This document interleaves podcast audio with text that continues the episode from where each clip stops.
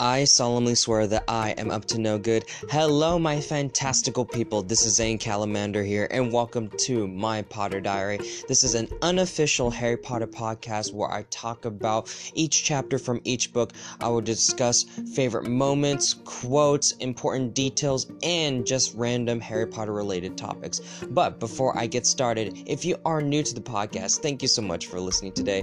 This podcast is available on Spotify, Google Podcasts, Apple Podcasts Podcast, Anchor, and other podcast services, including my other podcast called My Culture Mind with Shawnee Boy. So, without further ado, let's get started with Potter Tales. So, Potter Tales, for those who are new to the podcast, Potter Tales is where I discuss a certain Harry Potter related story that I really wanted to share before I get into the, the main topic of today. So, here it is.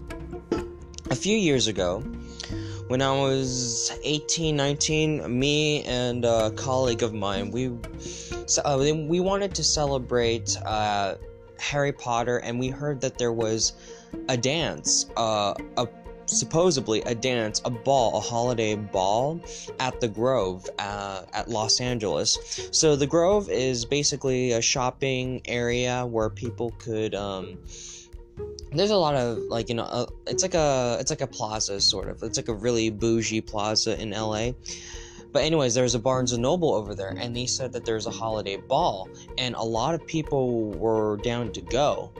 So a friend of mine we want uh, we went um, and we decided to we want to make sure we look all fancy and all that. So we wore like suits and stuff a lot of people did wear their, you know, gowns and stuff, but the problem is when we went there, and I'm really disappointed because when we went to the Barnes and Noble, it wasn't really a ball. It was just an, it was just like a lot of Harry Potter stuff, like you know, activities, but it wasn't really a ball. It's more of like here are some boots and little fun activities for the kids and it was sort of a disappointment. Like, uh, I remember talking to a group of other people, they were disappointed that it wasn't really a dance. We really wanted to have like some sort of a dance, but that didn't really happen. So, um, the only cool thing about during that day was at the Grove, it started to snow, quote unquote, snow. It's basically, um, it was I don't know. It was something that you're not supposed to swallow. I didn't swallow anything, but it was just like that fake snow. Um, Universal they had fake snow, but it's it was kind of like soap. I believe. I believe it was soap, but um, but like. Uh, the snow that they had, the snow machine at the Grove was just like, eh, it's kind of distracting. It, it wasn't as like I guess you could say romantic in some way. It was just very irritating, so it was a big disappointment that day. But that's why we have our Yule Ball at, at our school, which is like a, a lot more fun. So yeah, if you are if you're down to create a Harry Potter club on your campus, do it. You don't know who who is a big fan, and you might start uh, start something special. So so, yeah. All right, moving on to the Daily Prophet. So, the Daily Prophet is uh, a segment where I talk about some Harry Potter related news that I wanted to share with y'all, and that's why I call it the Daily Prophet. So, according to Cos- uh, Cosmopolitan, uh, Maggie Smith, aka uh, Minerva McGonagall, and um, I forgot who she plays in Downton Abbey, but she just recently uh, mentioned how she didn't really feel satisfied performing uh, McGonagall or in Downton Abbey as much as like she thought she would. She and I can I can see where people take this the wrong way. It's not like she didn't say like she hated being there.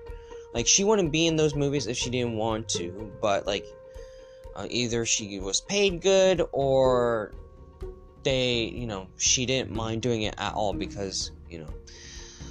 However, she did say it wasn't really as satisfying as she thought. It, she says like she is thankful for her time being there, but it wasn't really a challenge for her where it it didn't make her feel like this is why she became an actress or, you know, why it didn't fulfill to her potential or like i guess there's like there's she, she didn't feel like her potential was fulfilled I, and, and at least that's in my interpretation and that's completely understandable i think that there's a lot of actors in the movies where, where they felt like um, their potential wasn't um, wasn't seen or they didn't feel happy as much as they thought it would. They I think they they enjoyed their they enjoyed their time in Harry Potter in the films, but there is something better out there that makes them feel like, "Oh, I'm an actor. This is what is pursuing me to become better." So that is why I um, that's what my take is. I, Maggie Smith, she's a fantastic actress, and I think that for her to um, to say this, it's understandable. Really, I don't think anybody should be mad. I think, and to be honest, this kind of suits her style. she has this. Um, as I would say she has this savagery, this shade that she likes to give sometimes, but it's not like it's not really shade per se. She's just brutally, br- brutally honest. Um, but I think she, she has a class and charm. So I, I totally understand why Maggie Smith would say that. But again, no matter what she says, she is a fantastic McGonagall, and we love her for that. All right, moving on to the spell of the day. So, um, the spell of the day, it's actually a tracking spell. And this was seen when Newt Scamander was trying to search for Tina. For example, it's just like, you know, searching for tracks and stuff. So, the spell is, let me just uh, find it really quick. Uh, it is called, um, I'm trying to uh, pronounce this uh, correctly. Apere uh, ved vesti vestigium or whatever. I think that's like the best I could pronounce it. Appare vestigium, and it's A P P A R E V E S S T uh, S T I G I U M. Again, so the description is reveals traces of magic, including footprints and track marks. I think that's really cool um, that they, they have this type of thing, especially for Newt Scamander. I wish we saw this more in Harry Potter. Uh, but now that we see it in the Fantastic Beast movies, I think it's just awesome to see that. It is a it is a cool it is a cool um, um, spell to see, and I you know what because I'm still working on my book, I I really wanted to add this sort of thing to my stories. So, you know, just to find the bad guy or something like that. So, yeah, I'll, I'll definitely use this. All right, moving on to Potter facts. So, I did find uh, a fact about the Mirror of Erised. So, here's a, a small description of what it is. The happiest and most satisfied person in the world will look in in the mirror and see a reflection of them exactly as they were, for they would then have no one and nothing more to yearn or desire for that the mirror could ever show them. But of course, it is in string, uh, in strengths, uh, but it is inherent for human nature to desire something greater than one's own self, meaning that an event wherein the mirror fails to carry out its intended purpose rarely, if all, happens. So, basically, just to see your desires can be dangerous. So, so I guess they, um, when they say like they have when they said like the happiest and most satisfied person in the world would look in the mirror and see a reflection of them exactly as they were. Because you know they succeed in life so they don't have to they'll finally see their reflection. But for harry um again we'll get into that later. At first i did not understand what it really does um like you know the most deepest and desire um uh our deepest desires i still don't get i didn't understand when albus dumbledore said like the happiest man will would look into them and see exactly what they were. It's basically it'll come back to normal in some way because you've already done so much. But of course, for us to only yearn for our only desires, it can be dangerous. Where we feel like if we deserve something, and the more we say we deserve something, it can be very dangerous. And it's not really a selfless thing, really. Um, I do have, um, I, yeah, I think the point of this chapter is all about desires and um, how do we deal with it. So, yeah. All right, moving on to summary. So, here's the summary. I am talking about chapter 12 called The Mirror of Erised. Once again, this is the scholastic version of Harry Potter and the Sorcerer's Stone. Just to let y'all know, I do want other, you know, editions as well, but this is the one that I have. And for Harry Potter, um, for this chapter, and here's the summary of it. It's around Christmas time, and Harry, Ron, and Hermione, they're still searching for, you know, who is Nicholas Flamel and what his deal is. And and this leads to Harry, you know, searching the restricted section, uh, restricted section, and all that. So so yeah, and then of course he'll uh, Harry eventually saw the uh, the mirror of Erised in the end, but that is not really the main meat of the ep- uh, of this uh, episode, but I will be talking about books versus movies. Books versus movies is where I find, you know, some certain things that stood out to me um, in regards to what is different in the books and the movies. So here it goes. One, we did see or mention that uh, the Weasleys would play pranks on Quirrell during the holidays. Um, that, of course, I wasn't seen in the movies, but um, we just get more glimpses of the Weasley twins in the books than in the movies. We didn't really understand who they were. We we knew that they play Quidditch, but but we did not really know them as pranksters. So so that's why it was so awesome to uh, still see more glimpses of the Weasley twins.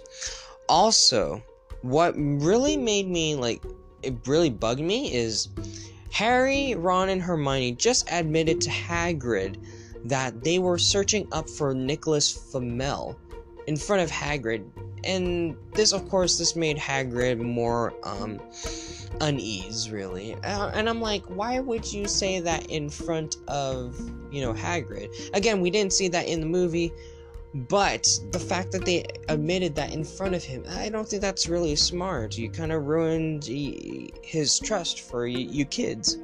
But, um, that's just what happened. Also, um, before the holidays, or like before Christmas time, or before Hermione left for the holidays, is that they actually went to the library and tried to get into the restricted section before uh, but Madam Pince just showed up and um, and and said, "What are you doing here? What are you? Uh, why are you in the restricted section or something like that?" They uh, don't go in there, or it's she's she's more like warning them to see, and we didn't see that in the movies. I think the difference is that we didn't see them go in the first time. I think um, when Hermione said, like, you know, we've looked a hundred, when Ron said, we looked a hundred times, not in the restricted section. Happy Christmas. And I'm like, y'all looked at it before. Or at least they tried to. But again, they they mentioned in the books that you need a teacher's note in order to go to the restricted section, and that wasn't really clarified in the movies. I thought it was just some like, why are these all these books there? And it, it seemed like a dungeon of some sort, especially in the movies where it's all creepy and, and stuff. But yeah, you do need a note from a teacher so that you can check out a book from the restricted section. And it does look creepy in the movies, and but who knows? All right, now moving on to Christmas time. One of the things that we did not see is Harry's gifts. We only saw him receiving the invisibility cloak. However, Harry did get other presents as well. One, Harry got a flute from Hagrid, and this flute was never seen. Well, it was seen in the movies. We did see Hagrid playing a flute, but that was supposed to be a gift to Harry. However, um, that flute actually plays an integral role in the books, but again, i will probably uh, mention that uh, in the future episodes. I mean, in the future episodes of this of this podcast. But we did not see him have a flute at all. Also, we did not get to see much of the Christmas celebration in the movies. We did not see Harry, you know, celebrating and eating with the Weasleys, playing, you know, in the snow, or and but there was one deleted scene though. There was one deleted scene after when Harry went to the Mirror of Erised and then he wants to come back. It was a deleted scene uh, from the first movie, and Harry was just staring at the fire. And Ron asked Harry, "Hey, do you want to play chess? Do you want to meet Hagrid?" And then he then told Harry, "Hey, don't go back to that mirror. I think that's up to no good." It's the same thing in the book, but it was a deleted scene. So yeah. Also, um, during the time when Harry saw the Mirror of Erised, it wasn't just his parents. In the movies, the, we only saw his parents. In the books, we get to see his entire family, not just his, not just his um, his parents alone. We did see his entire family. One with a either an uncle or grandpa that had like this his same knobby knees and all that we did not I, I think it's understandable why we only got to get to see the parents and i think that's also um, understandable for a movie. I think it's hard to fit a lot of people in one mirror. I just think that's actually it's still it's still funny how this this book introduced a lot more i remembered i had a toy where Harry gets to see um, the Mirror of Erised, and there's just a bunch of people, and I'm like, who are these people? I didn't know they like you know it's not just his parents or whatnot. Um, and he just shows the entire family. I think that's really cool, and I think, I think the chapter showed um, like the, you know how like each chapter shows like an illustration. Um, hmm, let me look. Let me look really quickly. Ah, yes. So we did see it's a picture of Harry looking at a ton of people. It's not it's not so clear, but y- you can tell that it's more than just, you know, you know, a pair of, you know, two people. So there's a lot of people in there. And lastly, what um after when Dumbledore when Dumbledore uh, saw Harry with the Mirror of Erised, um, Harry asked Dumbledore, um, what does he see in the mirror? And Dumbledore says, woolen socks, because you can never have too many socks. So, yeah. Alright, so I'm gonna talk about some of my favorite quotes. And, and again, this is not um, huge like you know differences it's just some things that i found i for this episode i kind of just skimmed through but these are some of the things that point uh, uh, that stood out to me. But I do have some favorite quotes, and this one is actually from uh, page 200. Again, this is the scholastic version of Harry Potter and Sorcerer's Stone.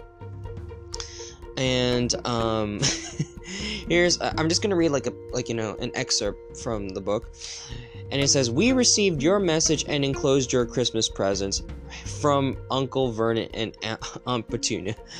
Taped to the note was a 50 pence piece. I don't know how much is 50 pence, but I can tell it's pretty cheap. And then Harry said, That's friendly. Ron was fascinated by the 50 pence. Weird, he says. What a shape. This is money? You can keep it, said Harry, laughing at how pleased Ron was.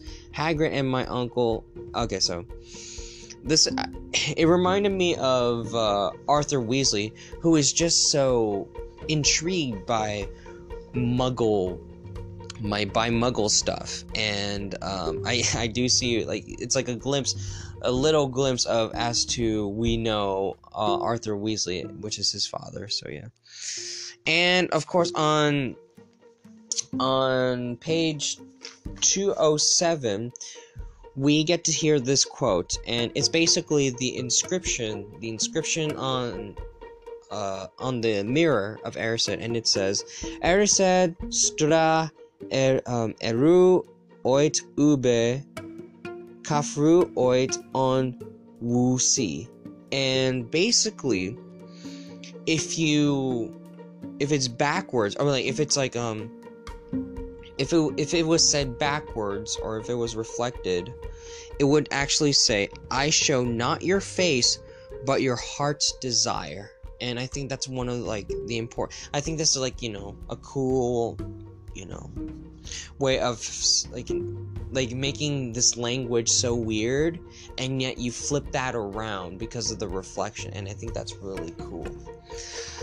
Uh, but before I end it here, I wanted to talk about some of like the significance of this chapter.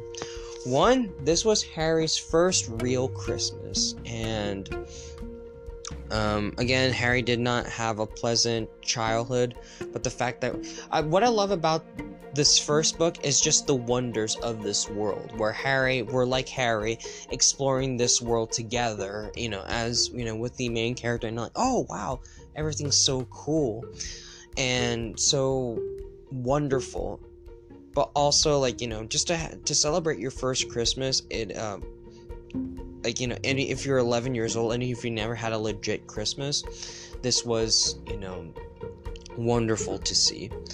Also we uh, get to see the importance of how how deep magic could be. For example the happiest man on earth would look into the mirror of Erised and look you know look exactly like himself as he is i think it teaches us about how to be happy with ourselves, be humble of what we have. I don't think that as humans, we are technically not happy with the way we have. Like, we try to, but there's always deep down in our hearts that we want something. There's always that something, and it's hard to remove all desires. I, I think it's impossible to remove all desires. You got to be trained on like you know not wanting anything. You got to be like a minimalist or something like that. Uh, but but this uh, but this chapter teaches us that we're not gonna get have everything in life really. Um, like we won't be we won't be so sure of when we're going to be totally satisfied. I think the mirror I have a little mirror of Erised in my room and every time I look in that mirror and I I I do seem happy, but there is always that something that I want. And hopefully for myself I find satisfaction in my life, be humble of what I have, but I know that's not really true. I, uh, it is a work in progress. I don't know when that time will come, but hopefully I will make it someday or finally find what I'm looking for. So, yeah. Alright, that is it for today. Thank you so much for listening. If you like this podcast, click follow on whatever podcast services you are listening this to. Share this podcast to any Potterheads out there. And until next time, so long, my fantastical people, mischief managed.